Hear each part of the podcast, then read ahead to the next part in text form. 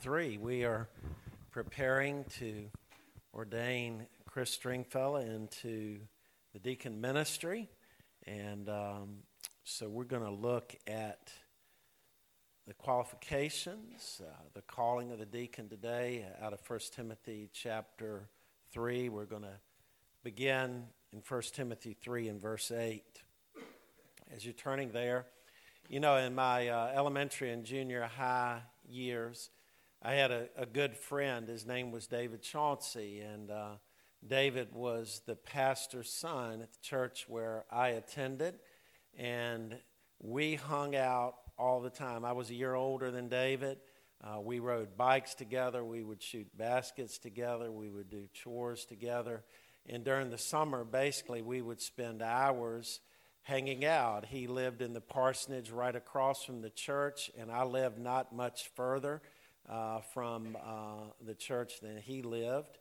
And so we would congregate often at the church. And sometimes, not often, we would get in trouble. But I remember one day uh, we distinctively were in trouble. We were riding our bikes around the church building and we noticed this rat was sitting right at the base of the building of the church and it was not moving in fact it looked sickly and so we decided that we were personally going to be its exterminator and uh, two i guess i was probably sixth grade and he was fifth grade so we looked for the first thing we could get to destroy this rat and i'm not talking about a mouse it was a rat we picked up a broken piece of asphalt and we began to throw it and we were not too accurate. And about the third or fourth throw between the two of us, I happened to be the culprit. I threw uh, the asphalt, had bounced, the broken piece, had bounced off the main asphalt and broke a window.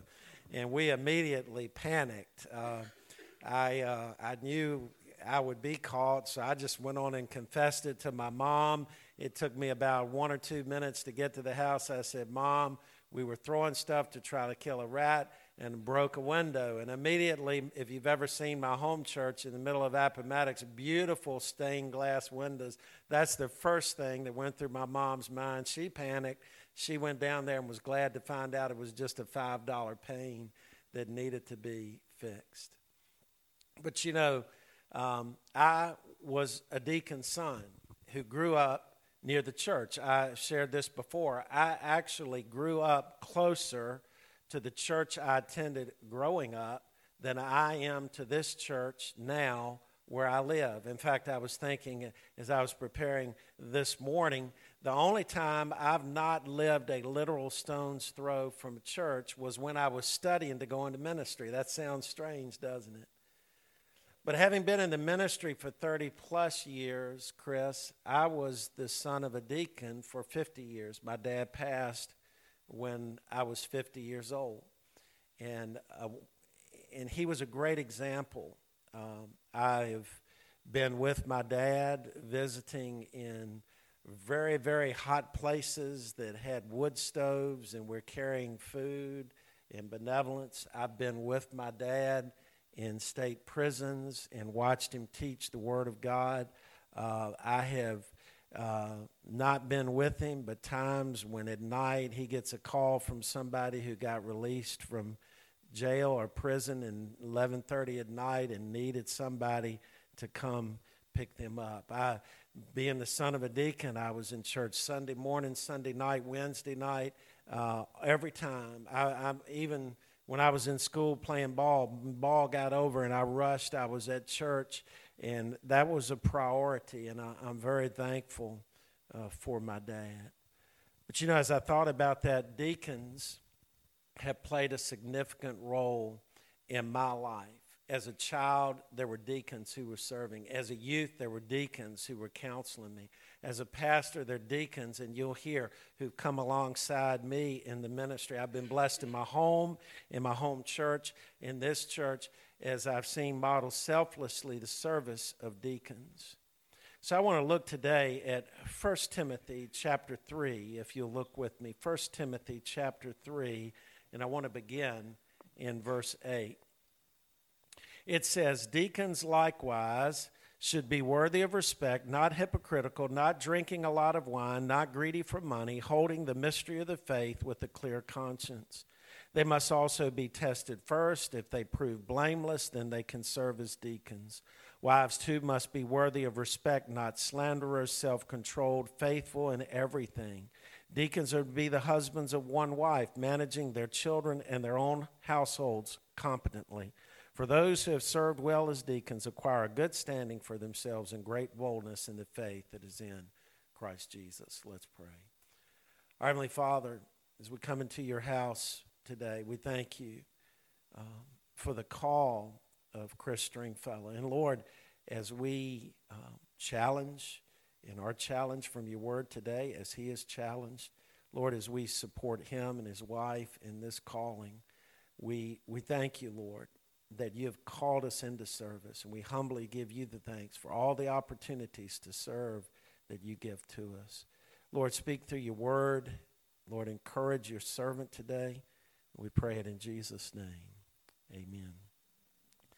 Paul is writing here in 1 Timothy chapter 3 to a younger minister, Timothy. Timothy at Ephesus was given charge over the church there. There was various instructions for various groups in the church, but very specifically Paul speaks in chapter 3 about leadership and the importance of specific leadership in the church. And he lists two offices uh, here in chapter 3 the office of overseer and that of deacon.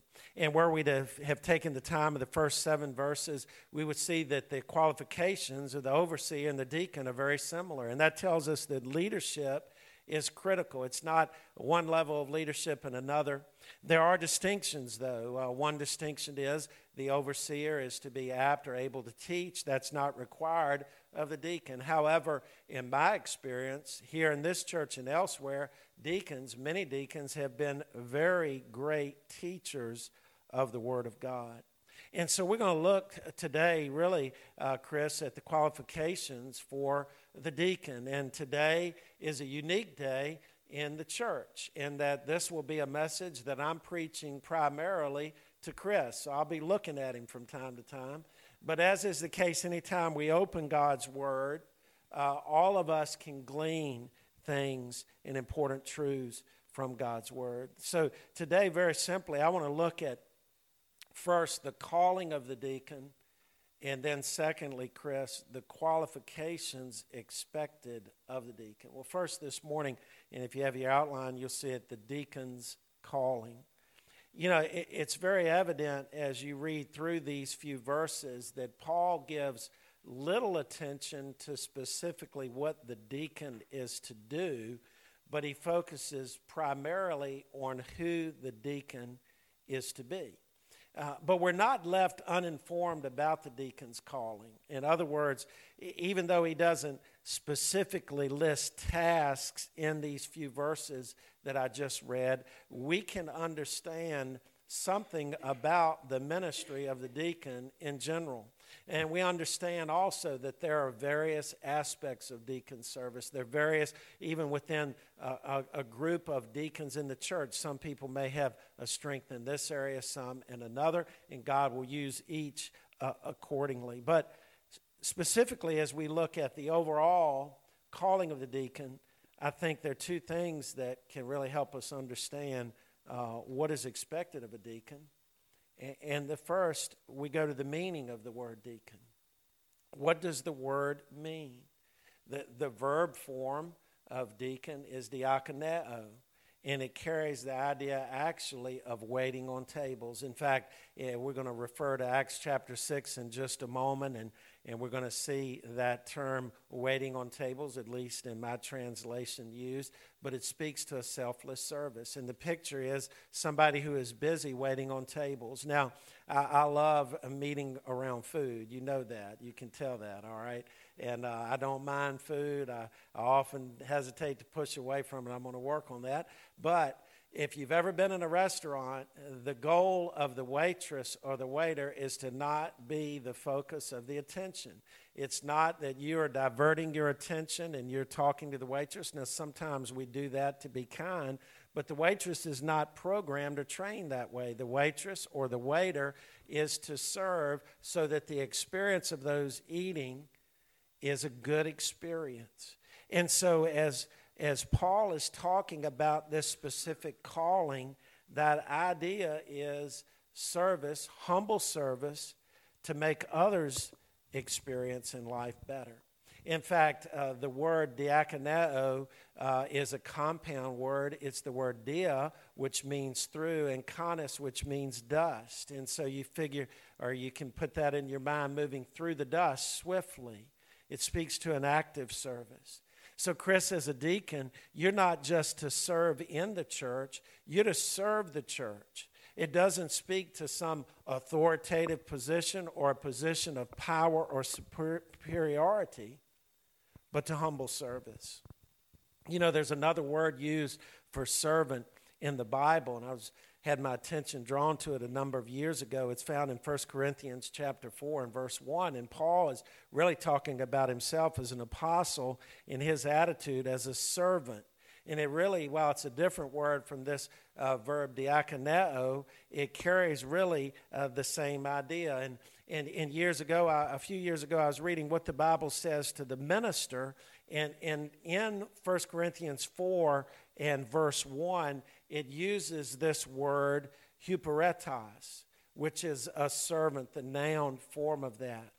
And the picture is that, Chris, of an under rower, one in the belly of the ship, not seen, who is doing the work inconspicuously. It's heavy work, moving heavy oars. And the author of that particular book brought out not only is such service not seen, but you're just one of many under rowers. And so, as I, I read about that word for servant, the idea comes to me of selfless service. That the deacon is called to selflessly serve the church. Just as that under rower is not seen, but doing heavy work so that what is seen is accomplished, so is the work of the deacon in the church. So we see in the word meaning itself, in a similar word, this concept of the responsibility of the deacon is to selflessly serve. But, but secondly, we also learn from a historical act. And while certainly not in the formal context of church leadership, there is an, an event early in the apostles' ministry, I believe, that serves as, a, as an example or a model for the contemporary deacon. In Acts chapter 6, there was a problem the apostles had. There were too many widows in order for the apostles to meet the needs. And um, the, the Greek uh, individuals were coming and they were complaining that the Hebraic Jews were receiving more care than, than their widows were receiving more care than the Greek widows. And it was a problem.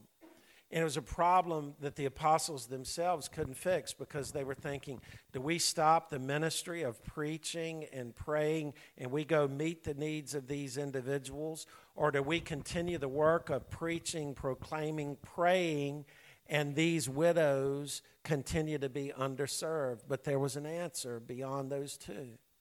And it says that they appointed seven godly men to share the burden of the ministry and it, and it was said, eh, one thing that they said literally, should we stop the, this ministry that we're doing of proclaiming and praying to wait on tables? In other words, to do this service. They weren't degrading the service, they were speaking factually.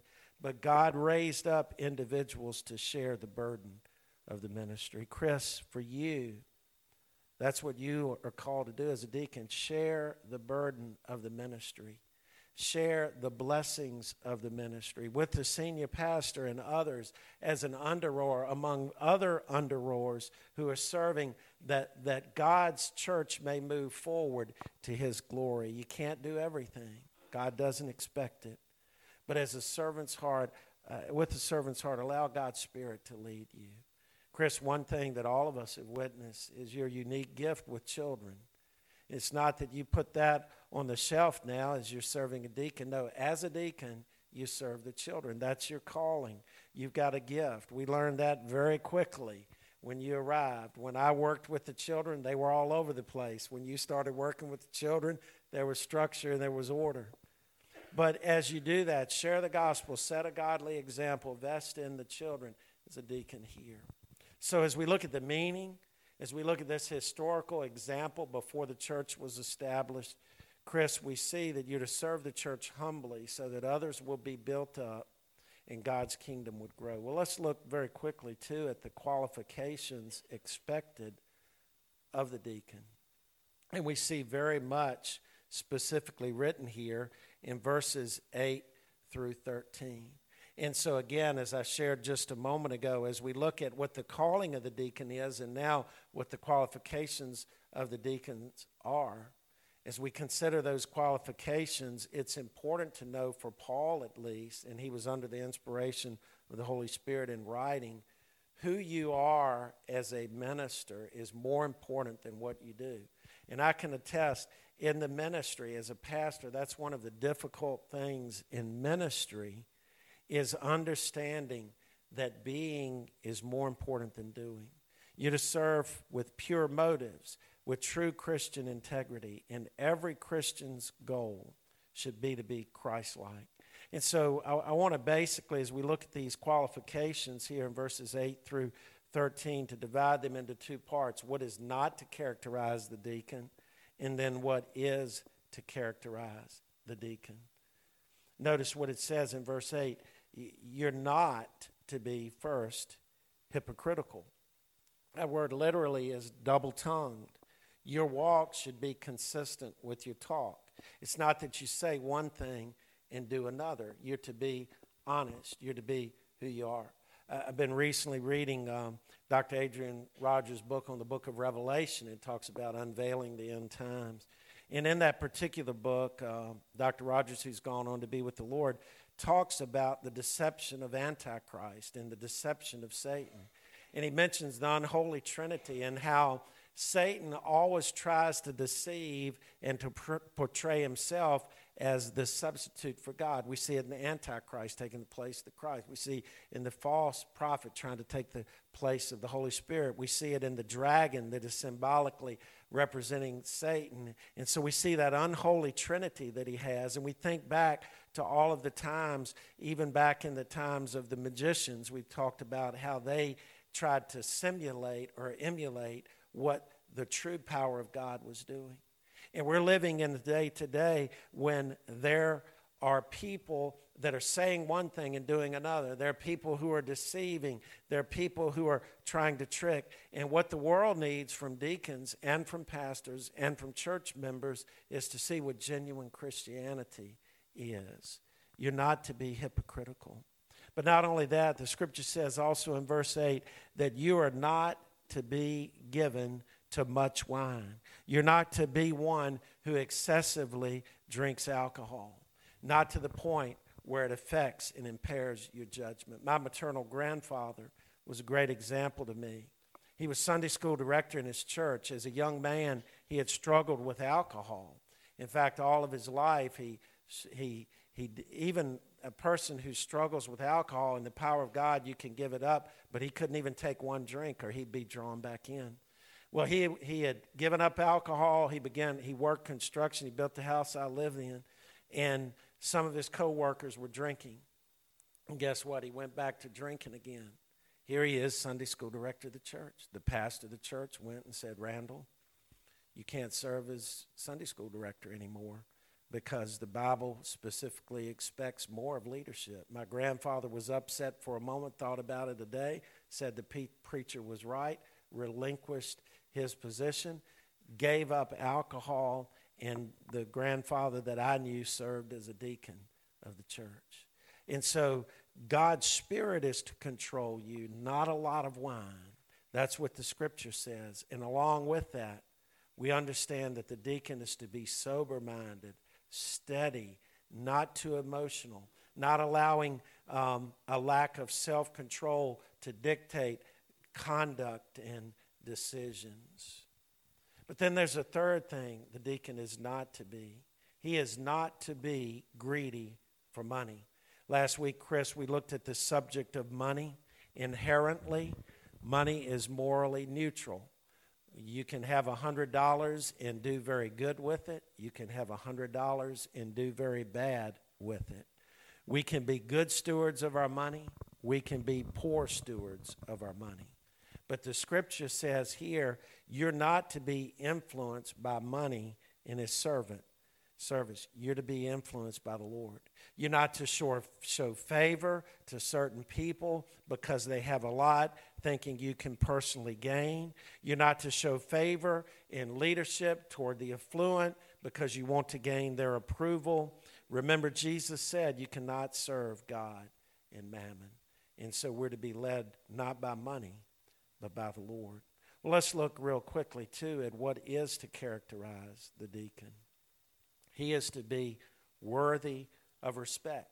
Some translations would say grave, not too high, not too low. The type of person that someone could not point the finger and say, that's a sorry individual. It's not that you're going to be perfect. Not one of us is perfect. But your character, your integrity should have you as a person worthy of respect. It also says that the deacon is to give evidence in a positive way of maturity in the faith. You're to be mature in the faith. I once knew of a church in this area that, that had an elder, and, this young girl was like 17 years old. I'm, I'm thinking she's appointed an elder in the church when she was 17, and one of my friends jokingly said, That's not an elder, that's a younger. But the point is this a deacon must be tested and found fit, not new to the faith. Doctrinally, the scripture tells us that he is to, verse 9, hold the mystery of the faith with a clear conscience. Holding the mystery, that is the mystery of the gospel, the gospel of our faith with a clear conscience. It would be shameful to, for a church to appoint one in such an office who does not understand that God created the heavens and the earth, that man is sinful, that Jesus died on the cross to, to pay the price of our sins, that he was raised and he was coming again, among other essential truths. It's not that we have to give a dissertation if we're going to serve in this capacity, but we must understand the essential truths of the faith. But not only that, our creed should be marked by good conduct tested first, it says in verse 10.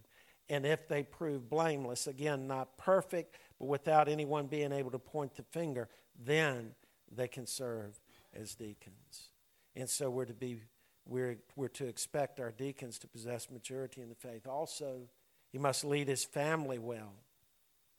His wife must possess admirable characteristics. Verse 11 Wives too must be that same word, worthy of respect, not slanderers, self controlled, and faithful in everything. In just a few moments, as we lay hands on you, I'm going to move that chair forward just a few feet and we'll have you sit in the chair. Alethea will be behind you with her hands on you, and we will come pray for you. That symbolically represents the importance of Alethea standing with you, behind you in your ministry.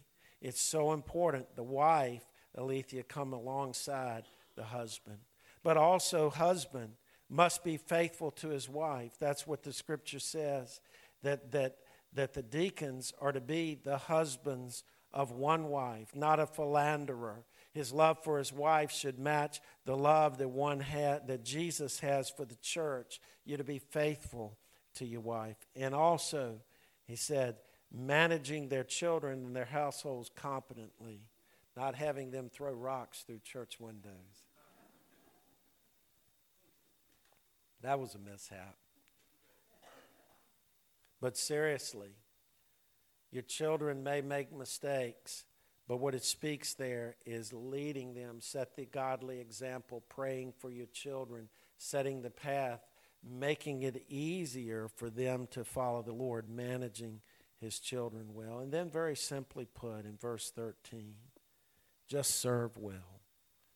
That's the meaning of the word. That's the example we see in Acts 6.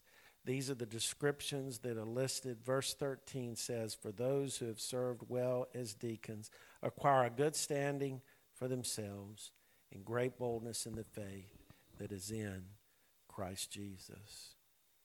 You know, Chris, I came across a verse recently that speaks to this occasion, speaks to me and to you. It says, Each one of us is to please his neighbor for his neighbor's good to build him up, for even Christ did not please himself. Doesn't mean pleasing others to win their favor or to make them think, but pleasing others for that one's good to build up. That's the ministry of the deacon. It's a good guide for your ministry. You know, I've been blessed as pastor to have so many deacons who have served so well alongside. Just this week, there was a practical need. I had to call a deacon he and his wife took care of that, and, and what a blessing that is. But I've, we've had individuals who have gone before me, and without calling names, because God gets the glory in all of that. I can remember one time when I was going through a tough transition the first year of our ministry. We had a self proclaimed prophet in the church. I was about 24 years old. Every, every Sunday, I was getting up and I was saying, What's going to happen? This deacon, this was over 30 years ago, knew I was going through a tough time, and uh, he came by my house, brought me a mug, and this one of the, he'd break your hand when he'd shake your hand leaving the church. But you know what? He had my back. He had my back, and I still remember that.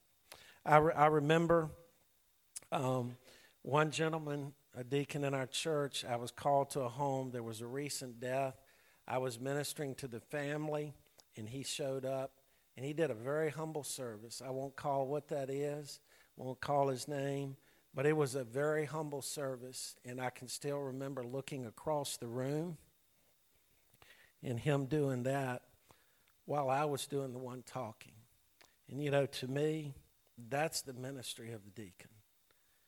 God be glorified in it. So serve well, serve Christ, serve his church. Let's pray.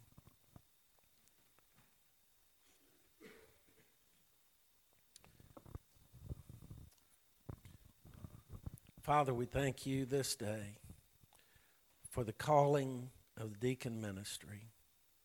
And uh, Father, as this church uh, last week and as the deacons before that see evidence, Lord, of your call of service on his heart.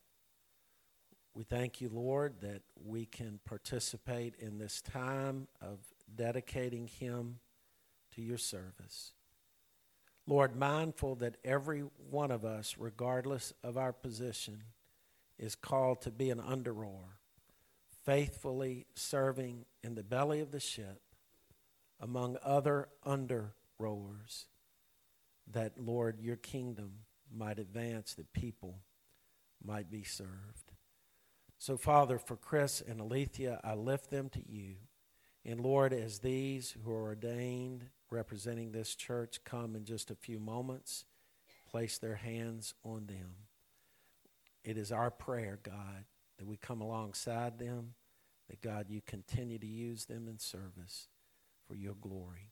And we pray it in Jesus' name. Amen. Our uh, hymn of invitation before.